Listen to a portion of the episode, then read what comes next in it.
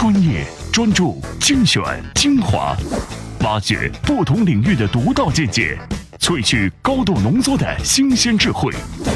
欢迎收听专栏精粹。专栏精粹，我是老彭。各位各位，今天就是传说中的光棍节了。你早上做的第一件事什么？刷牙。哎，一听就知道是个还没女朋友的单身娃啊。那有女朋友的都干嘛去呢？他们肯定是赶紧把网银啊、支付宝密码都给锁了呀，或者打电话给领导请假啊。你看着，嗯，嗯呃，领导，请求批假一天啊，我得在屋里守到我的女人呢，防止她过得盗宝败家啊。啊，这是长沙话。今天我还真就听到有人这么跟领导开玩笑的，所以啊，要让剁手党在今天这样一个喜大普奔的日子里少下几个单，剁手肯定是唯一的选择。这剁手之前是不是还得先上淘宝买把菜刀呢？啊不，这个当然是开玩笑。这个玩笑据说还是马云开出来的，不过还真有人做到了。据说今天凌晨零时零分。某小区几十栋高层仍然是灯火通明，家家都亮着。那是一种静寂的明亮，没有电视和音响的嘈杂，没有夫妻的争吵，没有小孩的哭闹，只有鼠标哒哒哒的响声。他们在干什么？不言而喻。小区传达室的王大爷默默地注视着这一切，思索良久，又点上了一根烟。他狠狠地吸了两口，最终坚定地关掉了小区的总电闸。因此，他为小区业主挽回了上亿元的损失。这一天就是二零一四年的十一月十一号。这个传闻是真的，现在还真来了个拉电闸的，不仅拉电闸，拔网线、关 WiFi。你说说，你说说，这得引起多大面积的恐慌和不乐意呀？而且这里头最大的主阿里，人家今年是第一年上市，那得一定稳住投资人脆弱的小心脏。我去年成交三百五十亿，今年至少得来个五百亿，让你们瞧瞧啊！而如今这电闸一拉，网线一拔，这事儿还靠谱吗？我说的拉闸限网的人，并不是电信和供电局，而是某总局的禁令。专栏文章：总局禁令会让双十一五百亿打水漂吗？作者：互联网撰稿人虎龙吟。原本为今年双十一斗得昏天黑地的电商巨头们，突然之间有点烦。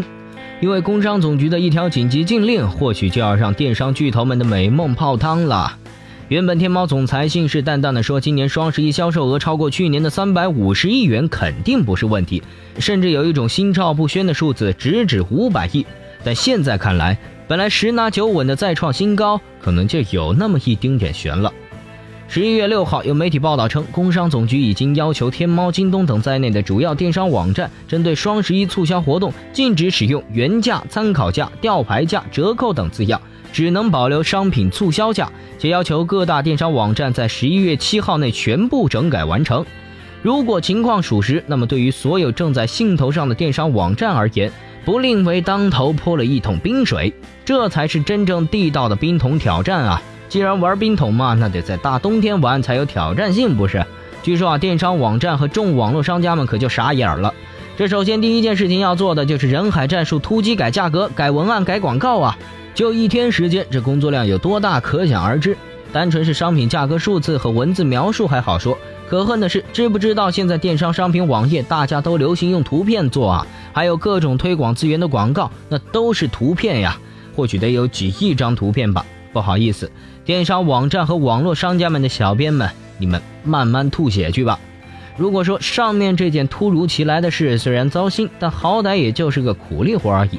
对电商和商家们而言，最恐怖的也是最担忧的事情是：如果双十一大促，满屏的商品就一个促销价格，没有原价，没有折扣，这还怎么卖呀？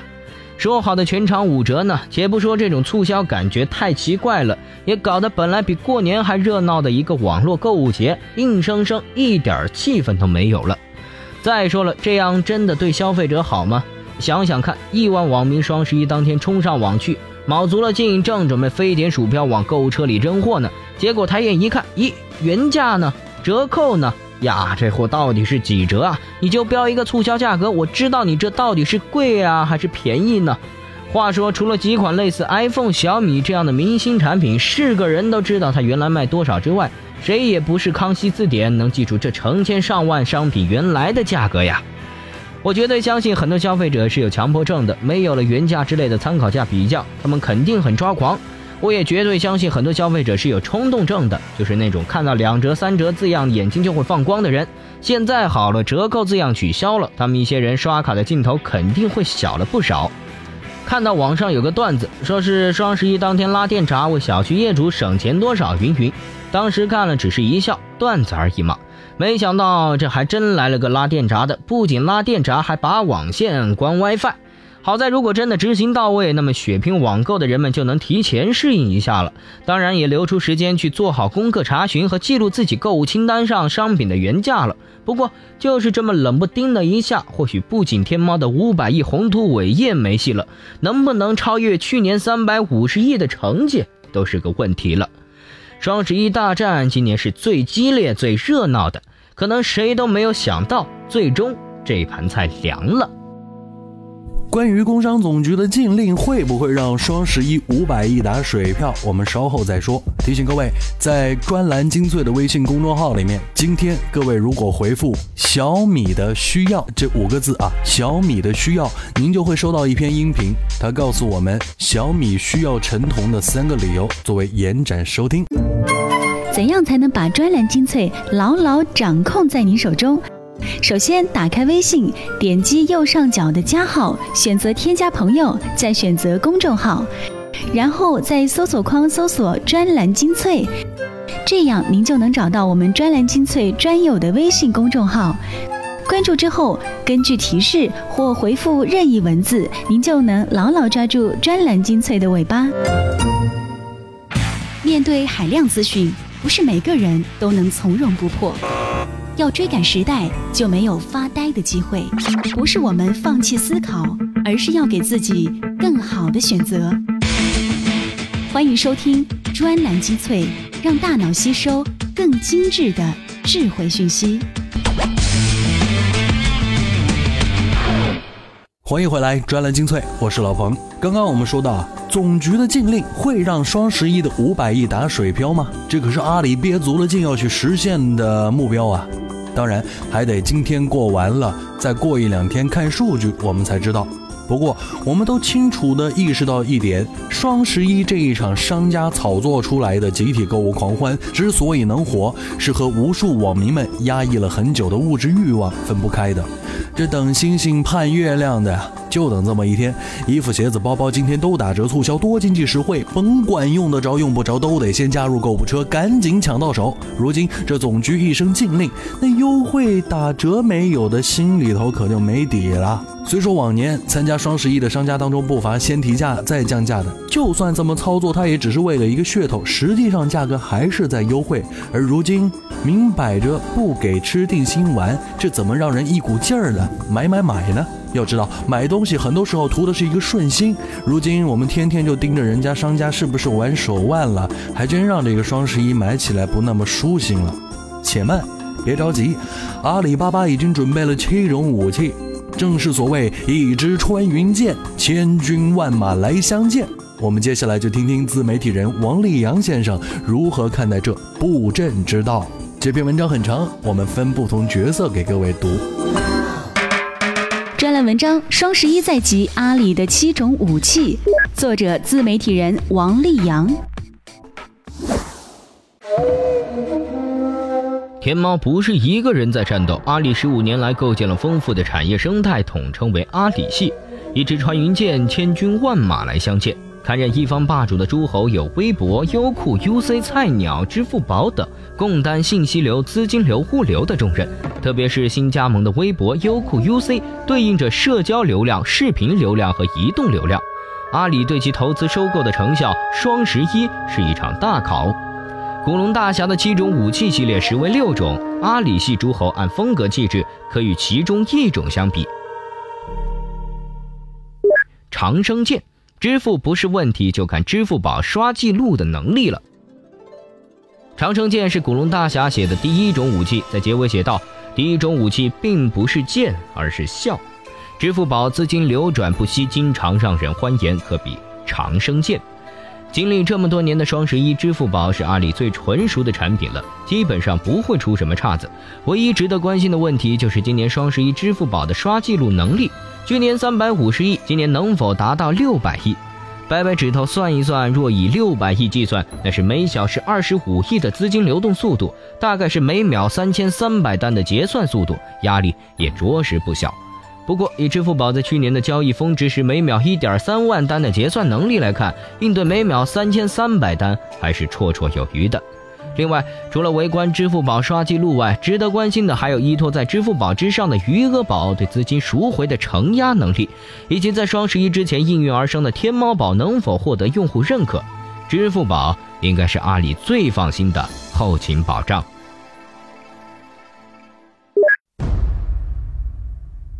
孔雀翎是远程投射兵器，以快制胜。UC 作为阿里的移动互联网方面军，可比孔雀翎。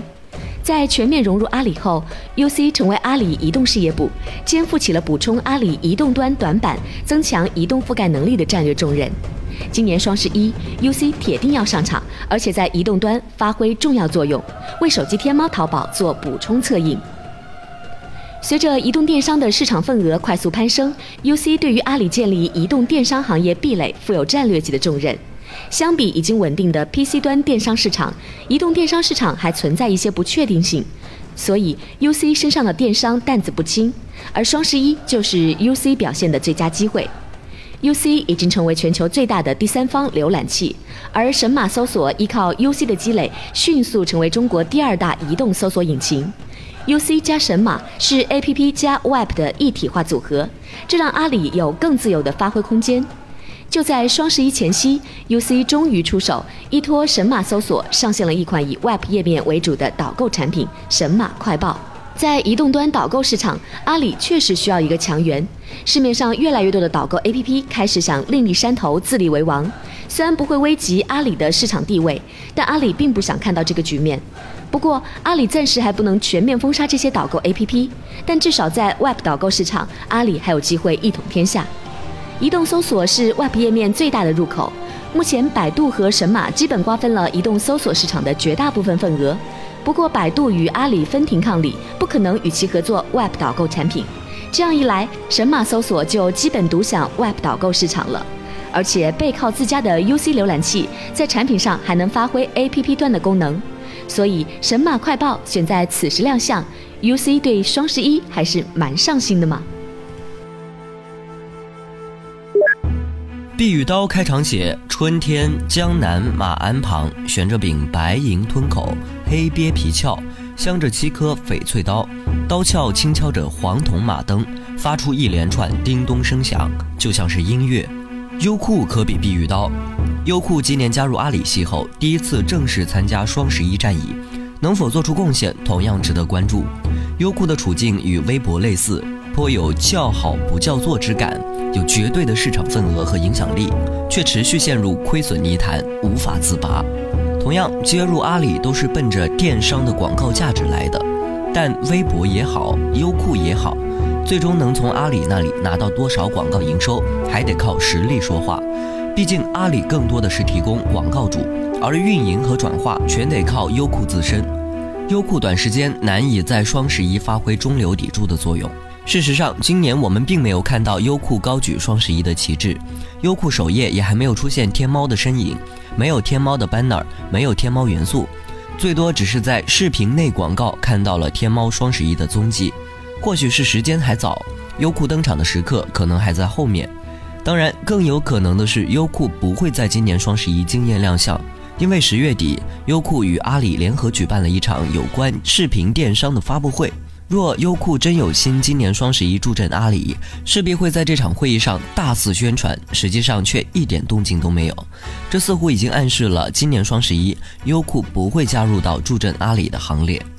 其实这场发布会也是说明了优酷未能成为助力双十一重要角色的原因，因为优酷与阿里针对电商的广告业务刚刚才有雏形，时间上已经来不及在今年双十一期间运用。今年双十一，优酷最关键的职责或是在广告上给予天猫一定支持，至于其他的，只能来年再说了。微博连接亿万网友，可比多情环。过去一年，有关微博的争论反反复复，微博究竟还有多少价值？其实，衡量微博价值最直接的方式，可以看其在双十一能够为天猫带来多少成交额。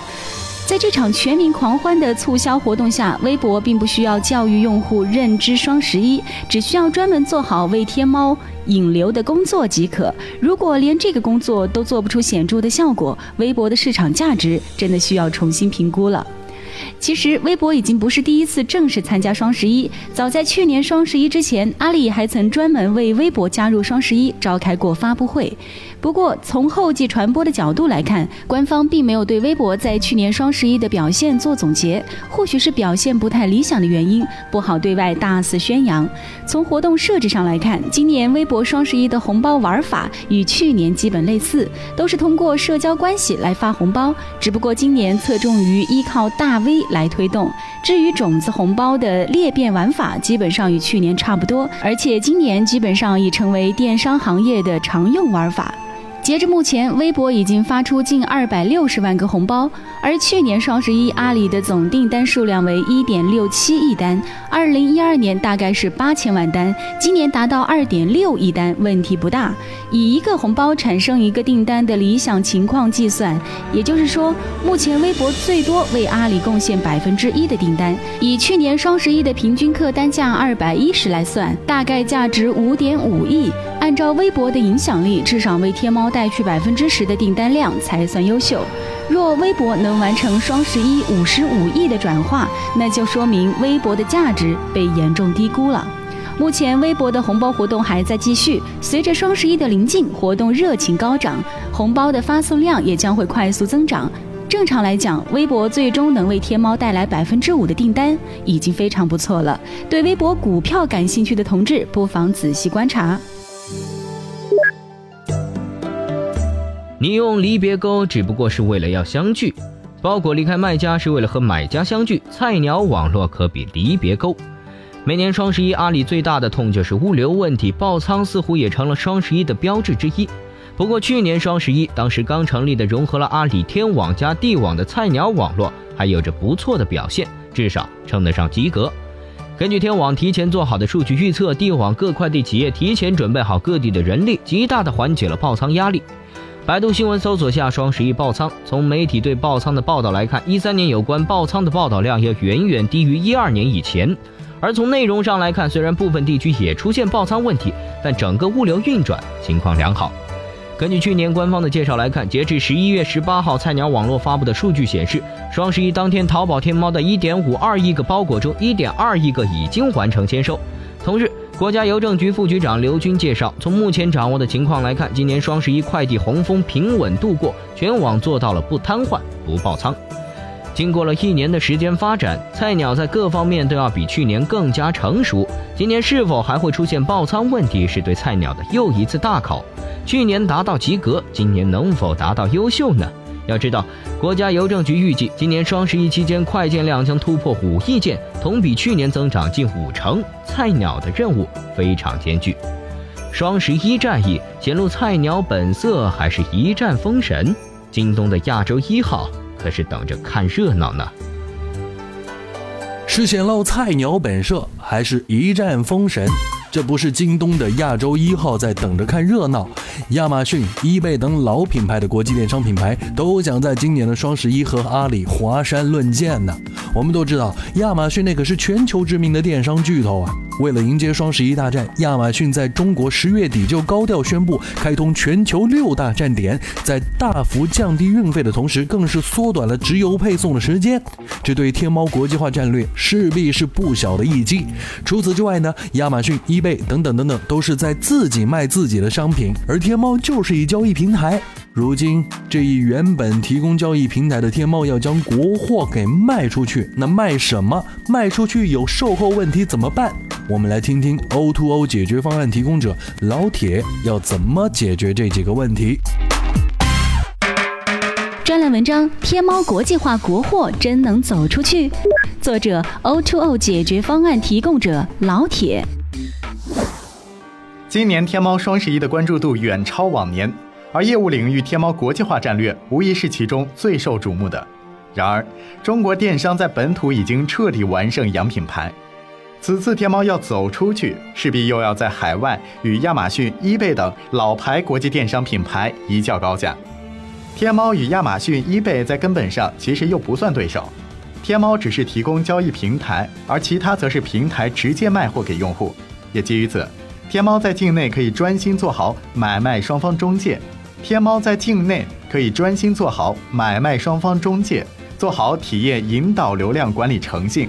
剩下商品的品类开发交给企业去做，而此次在境外大战则有点不同了。靠天猫真能国货当自强吗？天猫国际化之后，有舆论声音表示，或许国货品牌可以凭借天猫迅速打开国际市场。可真的有那么简单吗？我认为，以下三种国货或许才是天猫国际最大的受益者：一，有质量保障且有国际化意识的。市场从来不缺中国制造。但缺中国精品制造，尤其在对于产品质量要求较高的一线发达国家或地区更是如此。这就要求中国制造厂家能够拿出真正实力与诚信，在天猫与国际市场做生意。这当然就要求天猫对于此部分的商家准备门槛要极其高，不客气地说，必须高于国家的出口标准。只有将门槛提高，才能尽可能快获得更多高质量用户。除此啊。由于一些产品规格以及用户习惯多方面原因，比如电器的欧标、英标，就要求厂家在设计生产产品之初就要考虑国际化多方面用户的习惯甚至文化，也就是时刻要有国际化这根弦的企业会比较便捷搭上天猫国际这趟车。二，个性化产品，淘宝天猫的线上商家的快速反应一直被用户津津乐道，也是线上与线下商品很大的区别点。能够根据线上用户需求及时调整产品，以个性化产品迎合用户。国际化道路中，个性化产品依然会是天猫对抗亚马逊最大的武器。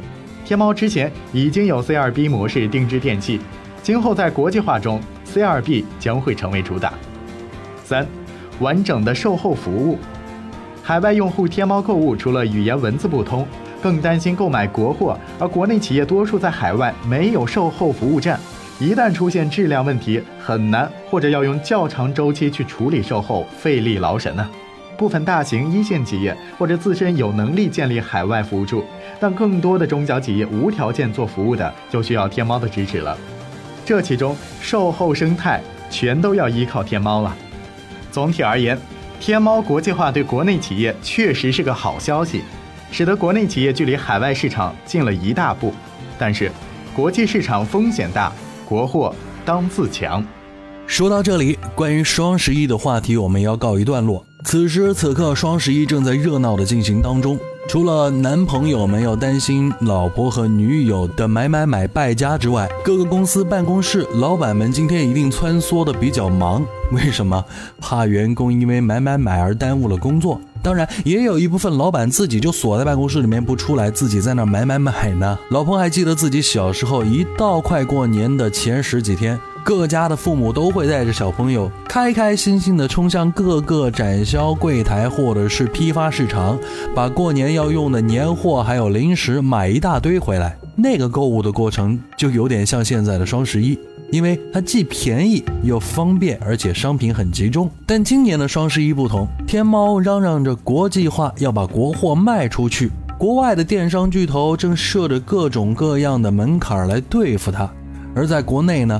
各家各户都想来参货一下，热闹一下。监管部门呢也给出了很多的监管政策。最重要的是，阿里巴巴上市第一年到底会交出怎样的答卷？还有很多做电商的朋友在不断的告诉老彭，哎，今年的双十一你可以看到很多精彩的促销案例以及网络电商销售方法，简直就是电商黄埔军校阅兵式的现场啊！不管怎么说，我们生活在电商行业发展最旺盛的国度。而在最旺盛消费需求的日子里，各位买东西最终还是要冷静啊。专栏精粹，我是老彭。因为昨天各位给我们推荐了不少购物车里面的好货，所以啊，下了节目，咱们也都去买买买。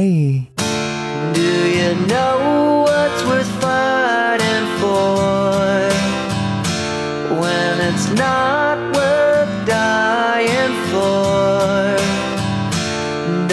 could take your breath away and you feel yourself suffocating. Does the pain